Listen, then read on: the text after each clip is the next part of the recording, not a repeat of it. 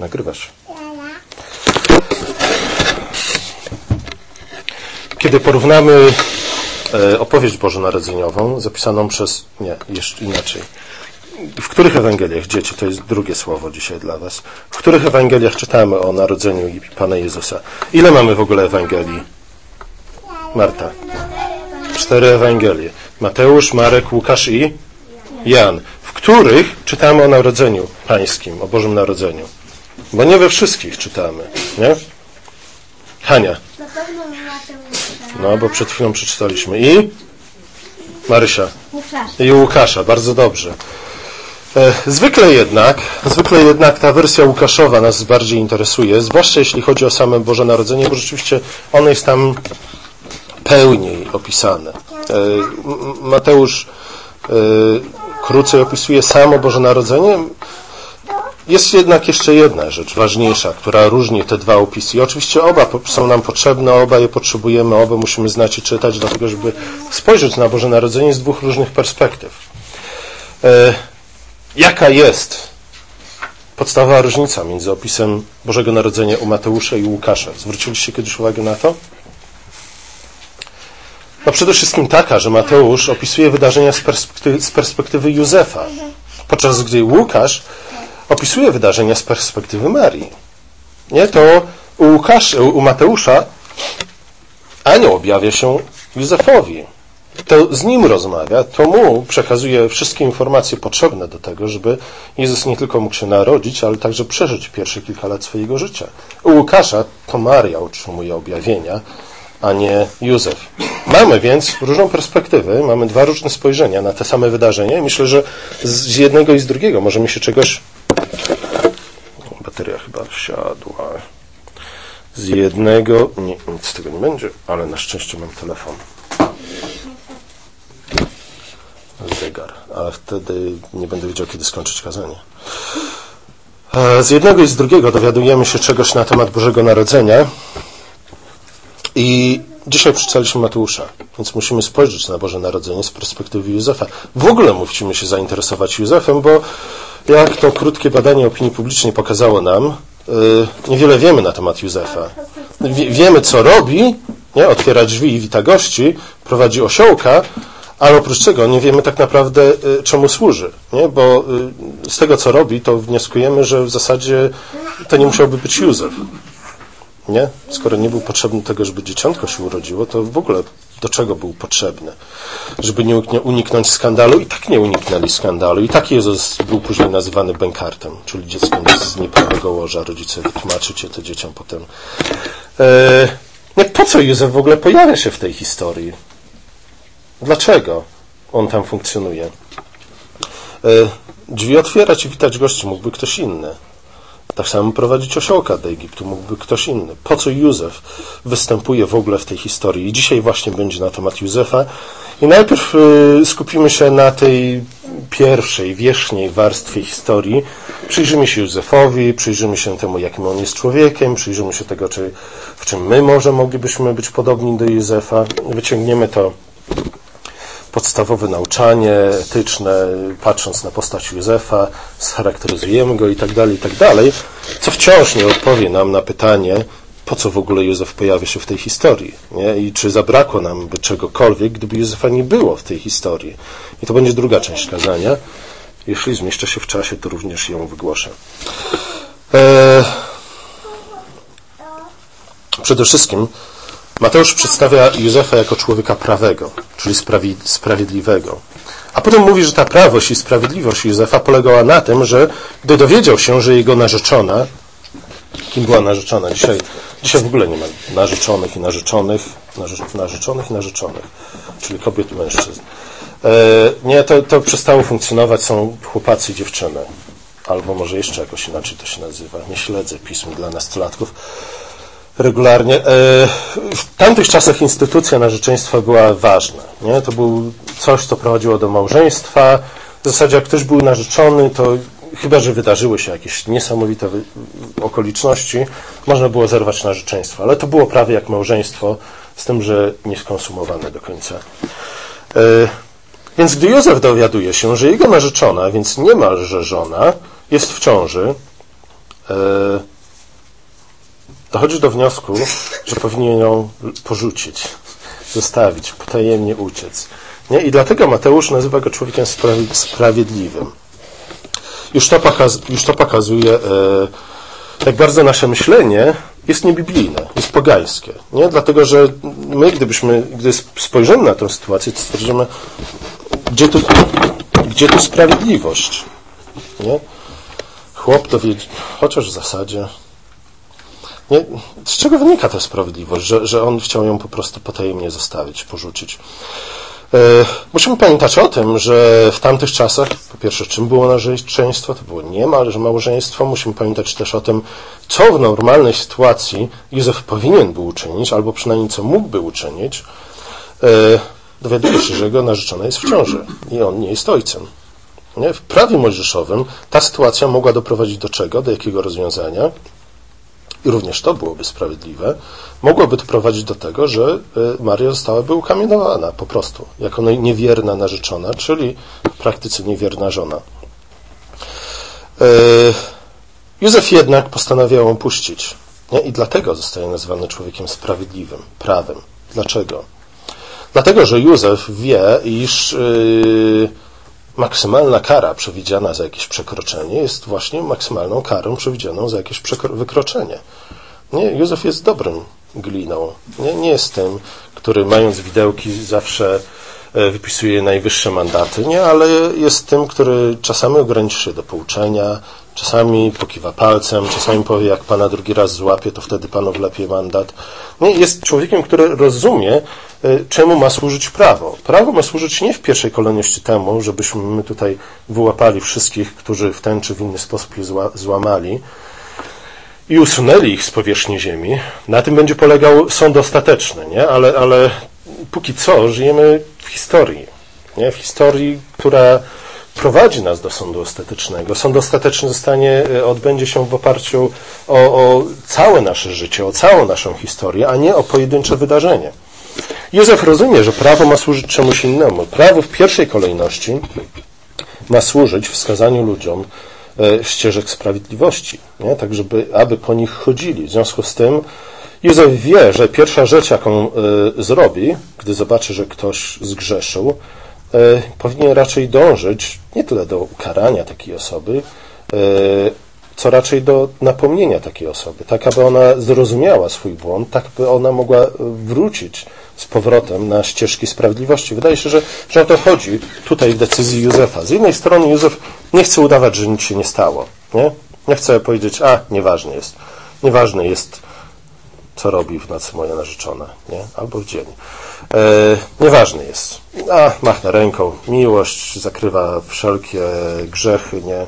To się nie liczy, tak jakby tego nie było. Miłość nie jest obojętnością. Dlatego też Józef nie machnął po prostu ręką, nie przeszedł nad tym e, bez żadnej refleksji. Nie, Józef postanowił ją opuścić, mówi, coś się stało. Nie? Z drugiej strony, gdyby Józef opuścił ją, ją potajemnie, w jaki sposób wyglądałaby ta cała sytuacja? Co ludzie by pomyśleli? Kto jest winny? No bardzo łatwo byłoby im wskazać właśnie na Józefa i obwinić jego za całą sytuację i powiedzieć, że, że to Józef. Nie? Józef nie mógł się doczekać dnia ślubu, nie mógł się, musiał skonsumować małżeństwo przed jego zawarciem, nie? a potem w długą sobie poszedł. W związku z tym Józefa by obwinili za, za to, co wyglądało na cudzołóstwo, na grzech, grzech Marii. Dlaczego Józef postanowił y, tak postąpić, a nie inaczej? Dlaczego, dlaczego nie poszedł do starszych i nie powiedział, słuchajcie, stała się straszna rzecz? Nie, tu Mojżesz mówi nam, co mamy zrobić w takiej sytuacji. Prawdopodobnie dlatego, że Maria była jednak kobietą, po której oczekiwał więcej. Nie? E, jak czytamy y, w Ewangelii Łukasza, widzimy w jaki sposób tam jest Maria przedstawiona. Maria jest przedstawiona jako kobieta bardzo pobożna Kobieta, która na pamięć zna psalmy i to znaje tak dobrze, że w odpowiedniej sytuacji jest w stanie na podstawie psalmów stworzyć nową kompilację psalmów, tak by ich przesłanie odpowiadało konkretnie tej sytuacji. Pamiętacie, że wtedy, gdy dowiaduje się, gdy odwiedza Elżbietę, ona zaczyna śpiewać. Nie? A śpiewa właśnie jej pieśń, pieśń Marii jest kompilacją wielu psalmów, które z jednej strony mówią o zapowiedzi Mesjasza, ale z drugiej strony pokazują nam, co Mesjasz uczyni, gdy przyjmie, nie? A, gdy przyjdzie. A zatem Maria jest kobietą pobożną. Może dlatego właśnie Józef, ponieważ ją znał, ponieważ wiedział, że nawet jeśli zrobiła coś złego, to raczej był to wypadek przy pracy niż e, jej normalny sposób postępowania. To nie było odzwierciedleniem jego charakteru, ale właśnie wypadek. Może dlatego postanowił przyjąć ciężar, winę na siebie i w ten sposób zakryć winę Marii. Nie? Józef zatem pokazuje, że pamięta nie tylko o przepisach prawa, o przepisach zakonu, ale też pamięta o tym, czemu one mają służyć. A mają służyć y, nawróceniu grzesznika w pierwszej kolejności. Mają y, służyć temu, by przyprowadzić, sprowadzić błądzących z powrotem na ścieżki sprawiedliwości. Dlatego okazuje miłosierdzie. Nie? Zresztą w którymś momencie Paweł stwierdza, że to jest chyba 14 rozdział listu do Rzymian, albo 13, że podsumowaniem całego prawa jest miłość. Nie? Prawo ma służyć miłości, prawo musi być miłosierne, a nie ma służyć tylko wyłącznie ratowaniu własnej skóry e, albo odwetowi. Dlatego Józef jest nazwany człowiekiem prawem, bo rozumiał, czemu ma służyć miłosierdzie. Był człowiekiem też mądrym, wydaje się, bo e, nie potraktował tego, co wyglądało na grzech Marii w sposób abstrakcyjny, ale umieścił to w kontekście jej jakby na to nie patrzeć, pobożnego życia. Nie? Dlatego powiedział, dam jej drugą szansę. I dlatego był gotów też e, wziąć winę na siebie. Nie? Postąpić tak, aby ludzie myśleli, że to on jest winny i żeby jego można było obwinić. Oczywiście tutaj Józef jest nowym Adamem, nie? jest kolejnym nowym Adamem. Oczywiście tym Adamem par excellence jest nowym Adamem, jest, jest Jezus Chrystus, ale Józef też jest nowym Adamem, nie? Bo, bo ta sytuacja bardzo przypomina sytuację z ogrodu Eden, gdzie Adam postąpił w dokładnie przeciwny sposób. Nie? Adam, Bóg ostrzegł Adama, ale kiedy przyszła chwila próby, Adam stał i patrzył, jak jego żona konwersuje z kusicielem, pozwolił, aby zgrzeszyła, aby upadła, a, aby wąż ją zwiódł. E, później zrobił to, co ona zrobiła, e, przy czym o ile Ewa była zwiedziona, a Adam pełnej świadomości przypatrywał się rozwojowi wypadków i dopiero gdy zobaczył, że, że Ewa zjadła i jest zadowolona z tego, on też poszedł w jej ślady. A na koniec co zrobił? Zrzucił winę na Ewę. I powiedział, Panie Boże, no tak, coś się złego wydarzyło, ale przecież to wydarzyło się z powodu kobiety, którą Ty mi dałeś. Nie? To Ty postawiłeś tę kobietę na mojej drodze po to, po to żebym ja z jej powodu umarł umarł, zgrzeszył i umarł. Adam zatem nie przyjmuje odpowiedzialności za swoje czyny, za swoje postępowanie, on zrzuca winę na swoją żonę. Józef jest człowiekiem, który postępuje w dokładnie inny sposób. Józef bierze winę na siebie, nie? Ze względu na Ewę, dla jej dobra. Dlatego i w ten sposób okazuje jej miłosierdzie. E, dlatego Józef był człowiekiem prawym. Nie? Znał prawo, ale też wiedział, czemu ono ma służyć, wiedział, że należy je stosować e, z uwzględnieniem kontekstu. Kradzież kradzieży nierówna. Nie? Zawsze osądzając jakiś czyn, musimy wziąć pod uwagę kontekst, a nie jedynie tylko i wyłącznie przepis prawa.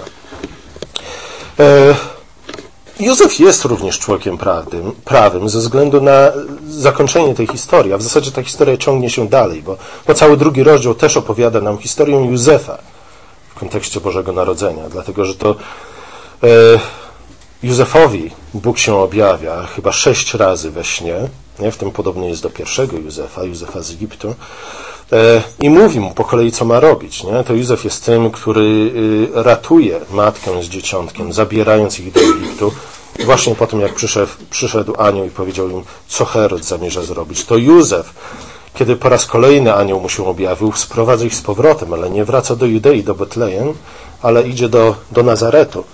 E, również tutaj Józef był gotowy zweryfikować swoje wcześniejsze plany i decyzje pod wpływem Słowa Bożego. Kiedy objawił mu się anioł, wytłumaczył mu, skąd wzięło się to dziecko i kim to dziecko będzie, Józef natychmiast zweryfikował swoje plany. również w tym był człowiekiem prawym i sprawiedliwym. Nie był człowiekiem upartym, który jak raz podejmie jakiś plan, to choćby świat się walił, nie, ja będę się trzymał planu, który raz podjąłem. I który, na dodatek, był całkiem dobrym i słusznym planem. Nie? Bóg przyszedł do niego, anioł mu objawił Słowo Boże i Józef zweryfikował swoje wcześniejsze plany i decyzje pod wpływem Słowa Bożego. Również w tym okazał się być człowiekiem prawym i sprawiedliwym, otwartym nie? na dodatkowe informacje, których dostarczyło mu Słowo Boże. I następnie nie tylko zweryfikował swoje plany, ale też postąpił w zgodzie z Bożym Słowem. Przecież pierwsza jego decyzja była zgodna z Bożym Słowem. Nie? Kiedy postanowił opuścić potajemnie Marię, żeby wziąć na siebie winę za całe zdarzenie, e, kierował się Słowem Bożym. Nie? Kierował się przykazaniami, które Bóg dał przez Mojżesza.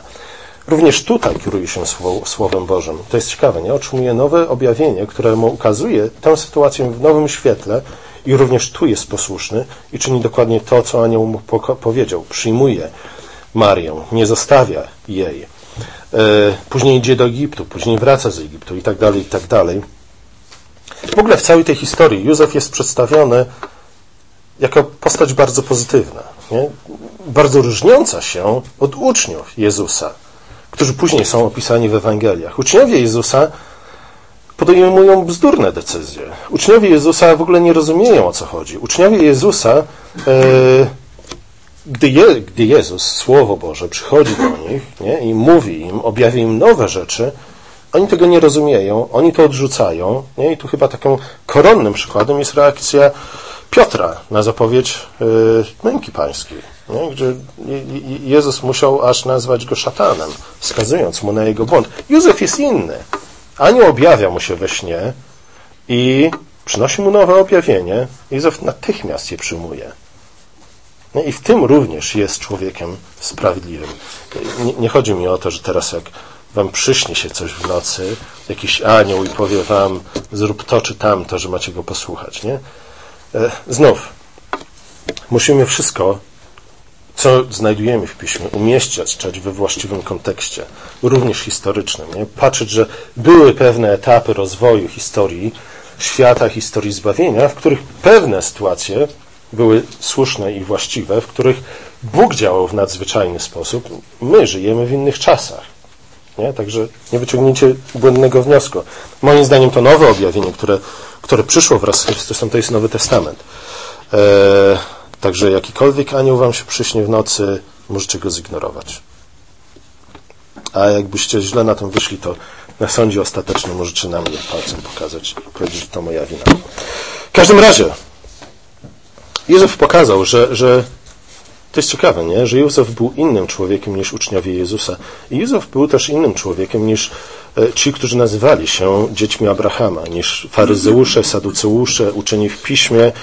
E, Józef pokazał, że jego sprawiedliwość przewyższa ich sprawiedliwość. Pamiętacie, jak Jezus rozmawiał w którymś momencie z faryzeuszami, saduceuszami i mówi, że chłopaki fajnie, że jesteście tak skrupulatni, w przestrzeganiu przepisów prawa mojżeszowego.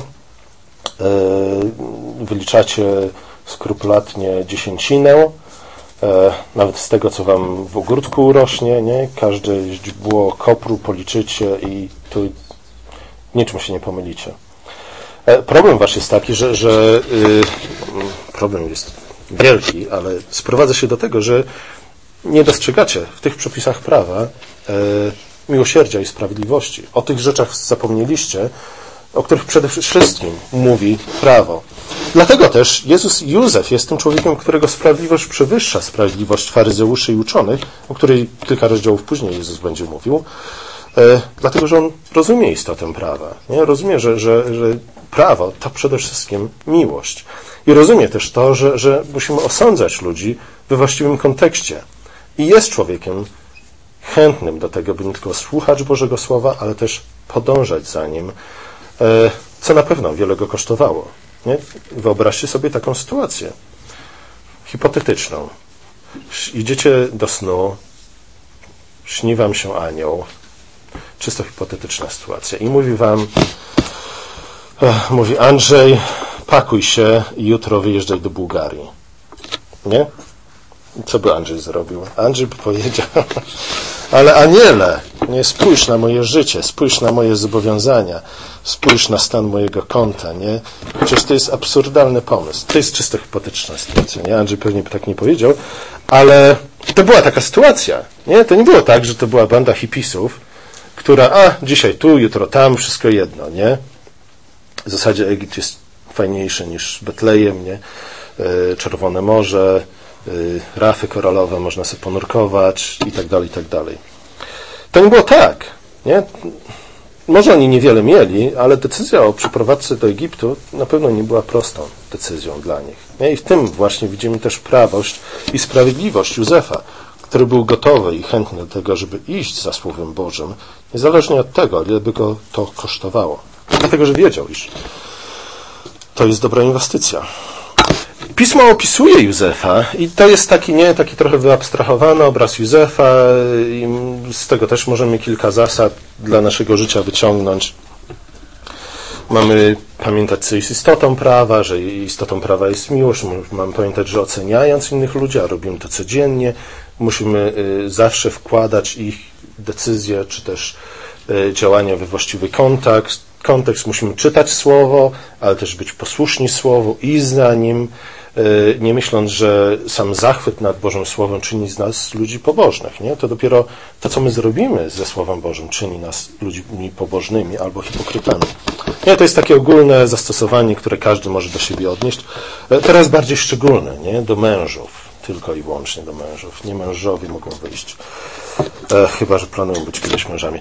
Józef jest przedstawiony również jako mąż Marii. Nie? I powinniśmy przyjrzeć się Józefowi także jako mężowi Marii, dlatego że na tej podstawie możemy się, jako sprawiedliwy mąż, prawy mąż Marii, dlatego że na tej podstawie możemy się nauczyć czegoś o tym, jaki mąż powinien być, jeśli chce być prawy, jeśli chce być podobny do, do Józefa.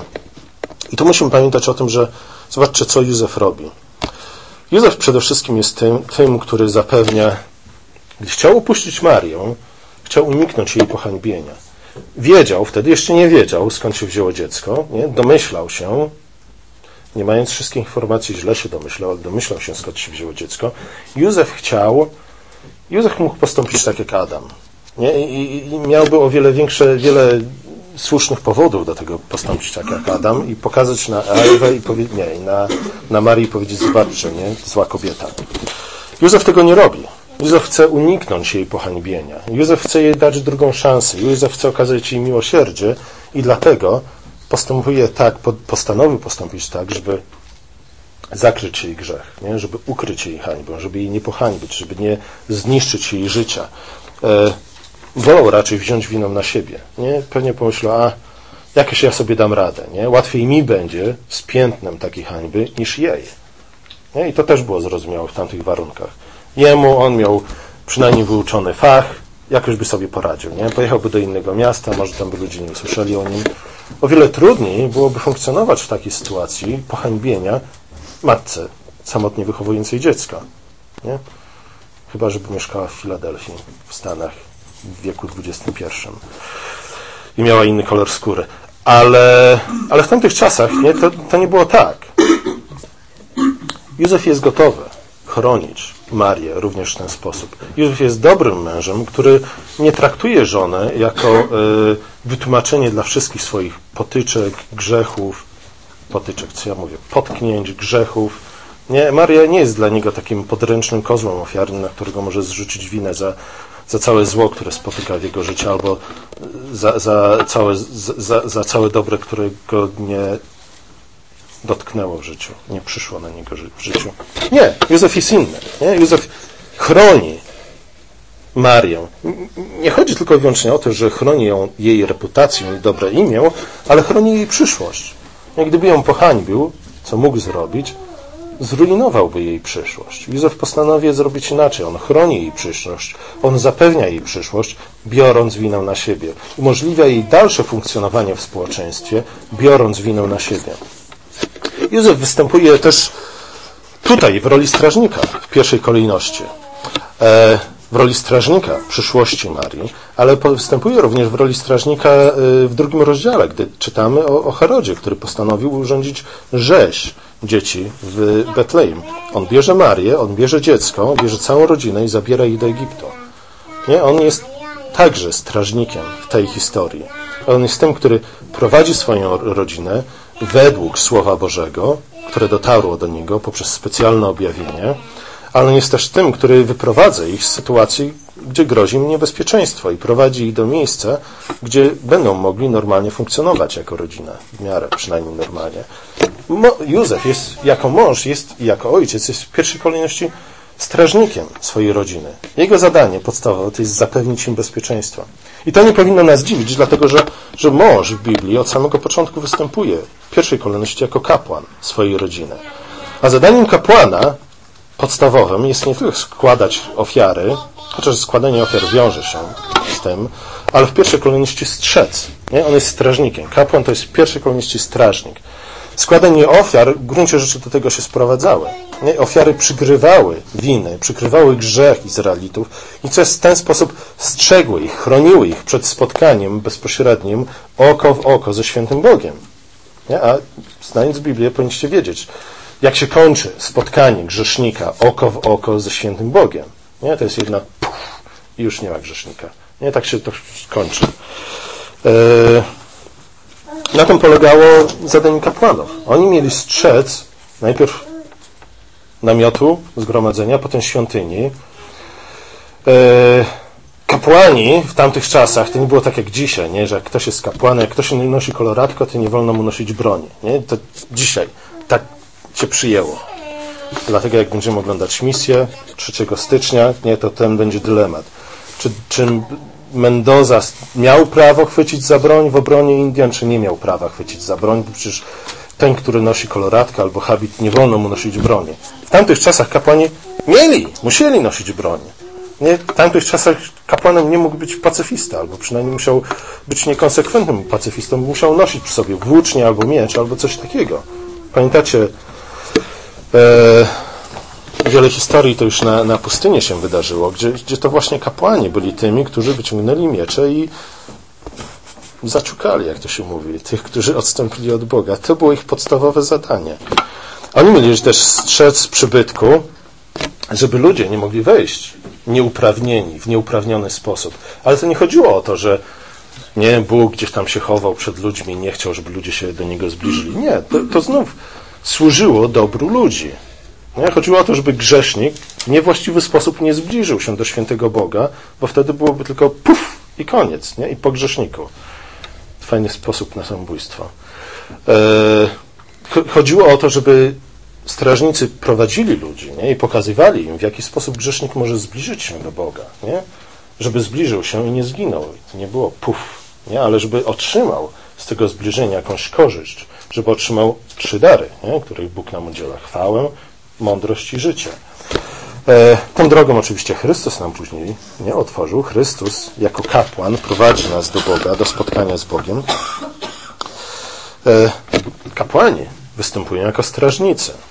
Z jednej strony oni, oni nie tyle strzegli Boga w świątyni, ale strzegli lud przed niebezpieczeństwem wynikającym z niewłaściwego zbliżenia się do Boga. Oni oczywiście byli też tymi, którzy mieli nauczać lud Słowa, Słowa Bożego. W każdej mieście, pewnie w każdej wsi większej była synagoga, gdzie lewici, czyli kapłani, służyli jako nauczyciele, jako pastorzy, którzy wykładali Słowo Boże i nauczali Słowa Boże, Bożego Izraela. E, po to, żeby Izrael postępował e, według Słowa Bożego. Gdy przeczytamy Księgę Sędziów, widzimy, że to jest podstawowy problem. Tam zawiedli kapłani. Kapłani, którzy nie dość, że nie, że nie ustrzegli ludzi przed niewłaściwym sposobem zbliżenia się do Boga, bo wprowadzili kult albo elementy bałwochwalczego kultu do kultu prawdziwego Boga, albo w ogóle poprowadzili ludzi do tego, że chwalili fałszywych bogów.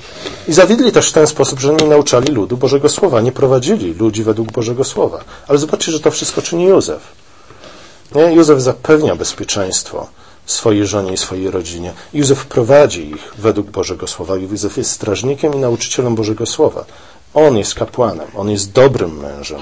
Dlatego patrząc na Józefa, zwłaszcza jeśli ktoś jest mężem albo ma zamiar być mężem i ojcem, nie możemy się również tego nauczyć. Podstawowych, do tego się nie ogranicza rola męża i ojca, nie? Ale jeśli ktoś chce być dobrym mężem i ojcem, ojcem, to musi przede wszystkim te dwie rzeczy zapewnić. Bezpieczeństwo swojej rodzinie. Pod każdym względem. Bezpieczeństwo, czyli chronić przed pokusami, chronić przed niebezpieczeństwami, chronić przed... Przed czym chronić? Wszelkiego rodzaju zagrożeniami, które pojawiają się w życiu rodziny i prowadzić ją według Bożego Słowa. Bo również to jest element, nie? To jest istotny element zapewnienia bezpieczeństwa rodzinie, kiedy prowadzimy rodzinę według Bożego Słowa. W ten sposób Józef zapewnił bezpieczeństwo rodzinie swojej, gdy według Bożego Słowa wyprowadził ich z Betlejem do Egiptu. E, ale to wciąż nie odpowiada nam na pytanie, dlaczego Józef pojawia się w tej historii bożonarodzeniowej. I wydaje mi się, że to, jest, to się wiąże między innymi z tym, że Józef i Maria byli szczególnymi ludźmi, ale może zanim do tego dojdziemy, powinniśmy zająć się y, inną kwestią, inną sprawą, która pojawia się w tej historii i odgrywa ważną rolę i podobnie jak Józef była bywa często niezrozumiała. Chodzi przede wszystkim o to, że, że co? Że y, Jezus nie miał ojca. Nie? Chodzi o dziewicze poczęcie nie Maryi, tylko Jezusa. Maryja nie została dziewiczo poczęta. Józef został dziewiczo poczęty. Nie Józef, co ja mówię? A może? Trzeba zbadać jakieś księgi. E, tu chodzi nie tylko i wyłącznie o reakcję Józefa na jakąś kłopotliwą sytuację w jego życiu. Nie, bo to wciąż nie tłumaczy nam, dlaczego Józef się pojawia w historii Bożego Narodzenia. Józef mógł pojawić się gdziekolwiek. Ale dlaczego tu? Zobaczcie, gdy, gdy czytamy Pismo Święte i zwracamy uwagę na koncepcję dziewictwa, pojęcie dziewictwa, to widzimy, że tak, czasami ona odnosi się do poszczególnych osób, ale zwykle czytamy o, o dziewictwie w kontekście więzi między Bogiem a Izraelem, a jego ludem. Najczęściej właśnie o cudzołóstwie, którym jest bałwochwalstwo, o dziewictwie, czytamy w kontekście relacji pomiędzy Bogiem a Jego ludem. A więc pojęcie, koncepcja dziewictwa odnosi się o wiele częściej w Piśmie Świętym do, do ludu Bożego i jej relacji, e, jego relacji z Bogiem, e, do, do pewnej wspólnoty, a nie do pojedynczych osób. Oczywiście możemy to przenieść wszystko na pojedyncze osoby, e, ale myślę, że ważne jest to, abyśmy pamiętali, co jest czego obrazem, co jest czego metaforą. My bardzo często myślimy o tym, że że więź Chrystusa z Kościołem, która w piątym rozdziale e, listu do Efezjan jest przedstawiona jako właśnie więź małżeńska, że ta więź Chrystusa Kościołem jest metaforą małżeństwa. Nie? Że, że to małżeństwo, więź mężczyzny z kobietą e, jest pewnym obrazem, jest pewnym symbolem, który wskazuje nam na, na coś innego, ale, ale jest, w Biblii jest dokładnie na odwrót. Nie? To, to nie więź Chrystusa z Kościołem, to nie więź to nie przymierze Boga z jego ludem jest metaforą małżeństwa, ale jest dokładnie na odwrót. Nie? To małżeństwo i narzeczeństwo jest metaforą przymierza Boga z jego, przymierza Boga z jego ludem i więzi, jaka łączy Chrystusa z, z Kościołem. Yy, jakie to ma znaczenie? No, to ma wielorakie znaczenie. Kiedyś pisał na ten temat, kiedyś w Reformacji był, była seria artykułów Jeffa Myersa na temat małżeństwa i w jednym z tych artykułów on właśnie o tym mówił, nie? co jest pierwotne, a co jest wtórne, e, co jest rzeczywistością, a co jest obrazem. E, wydaje się, że małżeństwo istnieje ze względu na, na e, więź między Bogiem a Jego ludem, nie? które jest pierwowzorem, prototypem małżeństwa. Małżeństwo jest metaforą. Dlatego, dlatego na przykład, nie, jakby to mam wytłumaczyć? Czasami słyszycie o tym, że o, ludzie, ludzie mają problem z relacją z Bogiem, Ojcem. Dlaczego? Jeśli mają problem z relacją z Bogiem, który jest przedstawiony jako Ojciec, to co jest przyczyną tego, że oni mają złą relację z Bogiem? Bo mieli złą relację z kim? Ze swoim własnym Ojcem. Nie? Naczytaliśmy się Freuda i teraz do takich wniosków dochodzimy. Ale jest dokładnie na odwrót. Nie? To nie jest tak, że my musimy teraz uzdrowić wszystkie relacje między synami i ojcami, żeby ludzie mieli dobre relacje z Bogiem. Nie, to jest dokładnie na odwrót. My mamy złe relacje, jesteśmy świadkami, my nie mamy, ale inni ludzie mają, nie? Złe relacje, na linii ojciec, syn, mąż, żona, ze względu na to, że mamy złe relacje z Bogiem. Nie? Ze względu na to, że, że my Boga źle postrzegamy, właśnie w fałszywej perspektywie i przenosimy te relacje na nasze relacje z ludźmi, którzy, których widzimy na co dzień, które są konkretami w naszym życiu. To funkcjonuje dokładnie na odwrót. Dlatego nie, nie powinniśmy robić tego samego błędu i przenosić tego na naszą relację, na relację między Kościół, Kościoła, między Chrystusem a Kościołem. Nie możemy mówić, że no ale to taka kiepska metafora, przecież tyle jest rozbitych małżeństw. Nie? Jest dokładnie na odwrót. To, to każde małżeństwo powinno być oceniane w świetle tej pierwotnej relacji, jaką jest relacja między Chrystusem a Kościołem. Nie? Ona jest pierwowzorem. To na nią musimy patrzeć i dlatego to na nią zwraca uwagę Paweł, pouczając mężów i żony, jak mają wzajemnie się do siebie odnosić. Nie? Mówiąc, zobaczcie, jak to jest między Kościołem a Chrystusem, czy Chrystusem i Kościołem i z tego wyciągnięcie jakieś wnioski, zasady na temat tego, y, jak ma być wyglądać wasze relacje, a nie vice versa.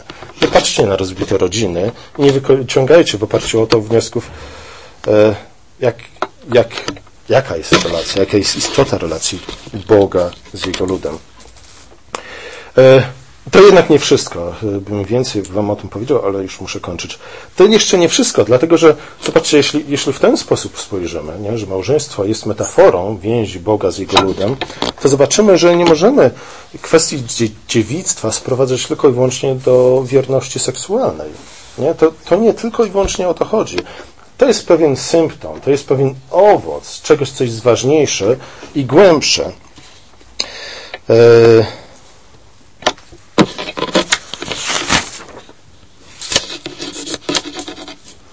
co jest ważniejsze i głębsze. Zobaczcie, w księdze Jeremiasza Bóg zarzuca Izraelowi, którego nazywa panną, tak jest w naszym tłumaczeniu pisma, ale w oryginale jest mowa dziewica. Nie? Bóg nazywa Izrael dziewicą i, zobacz, i, i zarzuca mu coś, co określa jako rzecz nader wstrętną. Bóg zwraca się do Izraela, nazywa go dziewicą, Izrael dziewica, czy dziewica Izrael i mówi, dopuściliście się rzeczy nader wstrętnej. I później wytłumaczy, wyjaśnia nam, nie, e, co stoi w kontrakcie, co jest przeciwieństwem dziewictwa. E, I nie mówi o nieczystości, ale mówi o czymś innym. Posłuchajcie. Mój lud, mówi Bóg, zapomniał o mnie ofiarując kadzidła nicościom, które sprawiły, że je się potknęli na swoich drogach, na ścieżkach starodawnych, aby chodzić po manowcach po drodze nieutorowanej. Zobaczcie, tak, Izrael chodzi po manowcach, chodzi po drodze nieutorowanej, po ścieżkach yy, ofiaruje kadzidła nicościom, nie? ale to jest tylko owoc, to jest jakiś symptom choroby. A co jest przyczyną tego, że Izrael odstąpił od Boga? To, że zapomnieli o Bogu. Zapomnieli o Jego ustawach, zapomnieli o Jego słowie, a więc okazali niewierność e, na wiele głębszym, niższym, bardziej fundamentalnym poziomie. Cudzołóstwo nigdy nie jest problemem samym w sobie. Cudzołóstwa nigdy nie można rozpatrywać w kontekście oderwanym od tego, co wydarzyło się między danym mężem i daną żoną e, w przeszłości. Nie?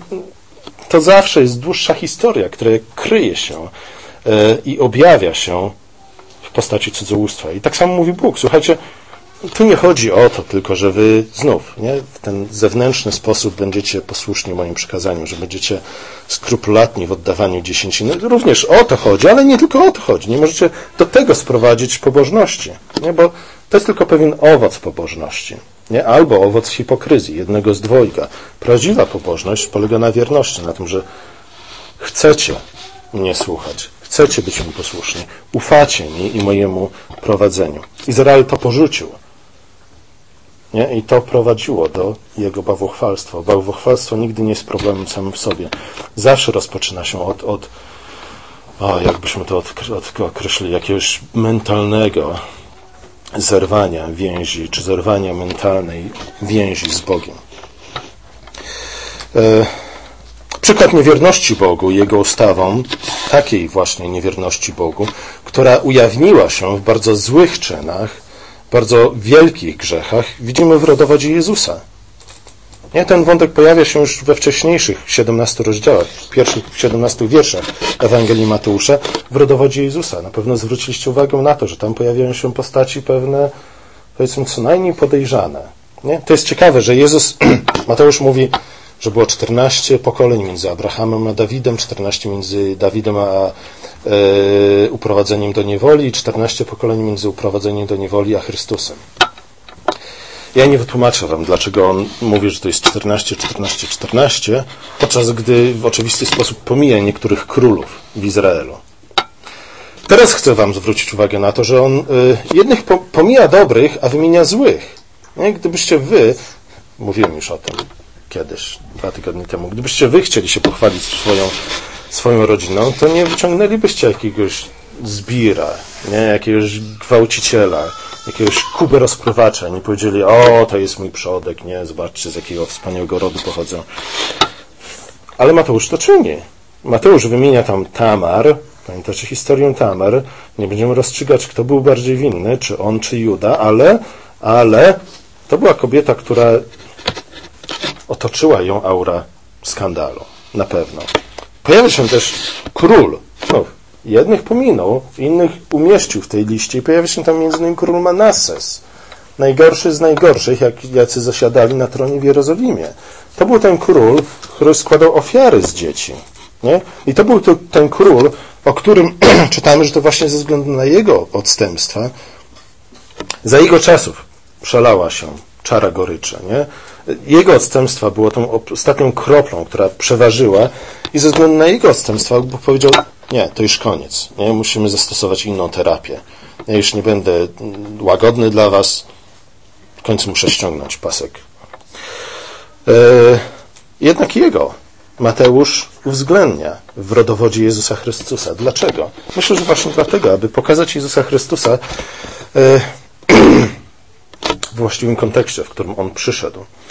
E,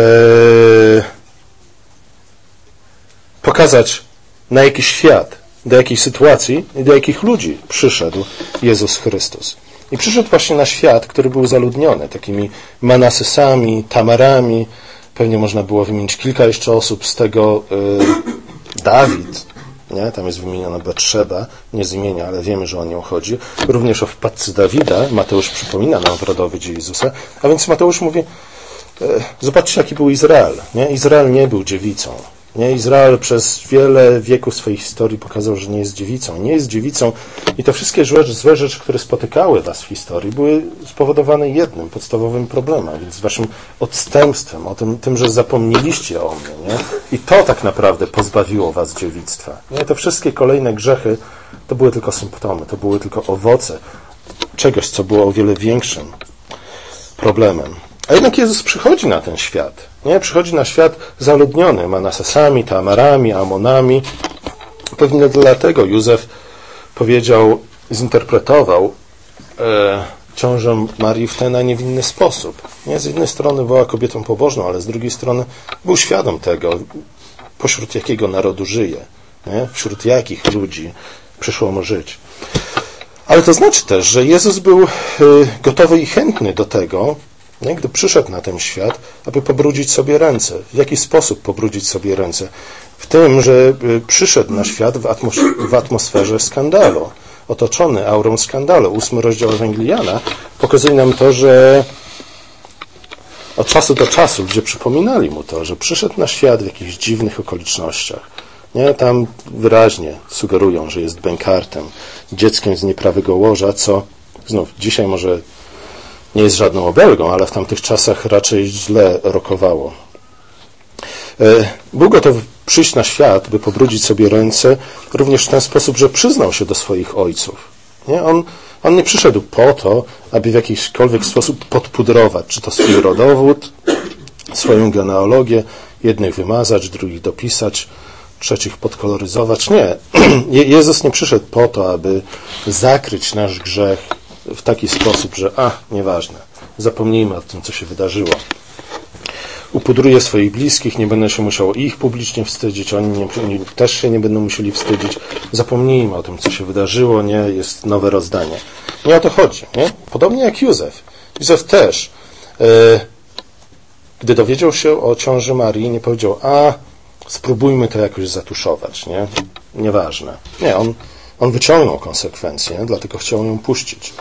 Ale chciał ją puścić w taki sposób, aby umożliwić jej nawrócenie i, i powrót na drogi ścieżki sprawiedliwości. Również Jezus przyszedł w ten sposób nie po to, żeby upudrować ten świat, nie po to, żeby udawać, że jest lepiej niż naprawdę jest. E, przyszedł ujawnić nasze grzechy, ale właśnie po to, aby je później zakryć, nie? po to, aby wziąć je na siebie, wziąć na siebie swoją winę, po to, aby nas w ten sposób zbawić. I w tym także Jezus Chrystus, Józef jest oczywiście typem Chrystusa w tej, w tej, w tej historii. Józef zapowiada nam to, co wydarzy się później w Ewangelii. Józef, Józef pokazuje nam, e, co później zobaczymy rozwinięte więcej i głębiej w życiu, w życiu Chrystusa. E, Józef więc przedstawia nam, zapowiada nam, nam Chrystusa jako właśnie kapłana. Nie? Ewangelia Mateusza przedstawia nam Chrystusa jako kapłana, Ewangelia Marka jako króla, Ewangelia Łukasza jako proroka. Tu Mateusz przedstawia nam Jezusa jako kapłana, więc jako dobrego męża, jako tego, który jest gotów i chętny do tego, aby wziąć w ochronę swoją rodzinę i prowadzić ją według Bożego Słowa i w ten sposób chronić ją nie tylko przed skutkami grzechów, które już się dokonały, ale też chronić ją przed przyszłymi ewentualnymi grzechami. Dlatego, że prowadzi ich według Bożego Słowa, dlatego, że chroni ich przed wężem, dlatego, że jest gotów wziąć na siebie nie tylko winę za ich grzechy, ale także oddać życie, nie? Sprzeciw, sprzeciwić się wężowi diabłu po to, aby chronić swoich bliskich. Pomódlmy się. Nasz drogi łaskawy Ojcze, dziękujemy Ci za przykład Józefa, dobrego e, i sprawiedliwego e, człowieka, dobrego i sprawiedliwego męża i ojca.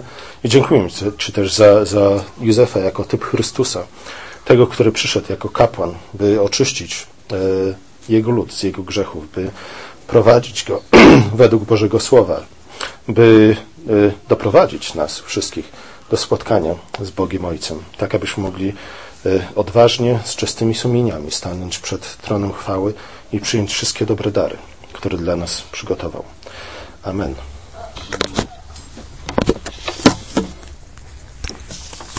قلبه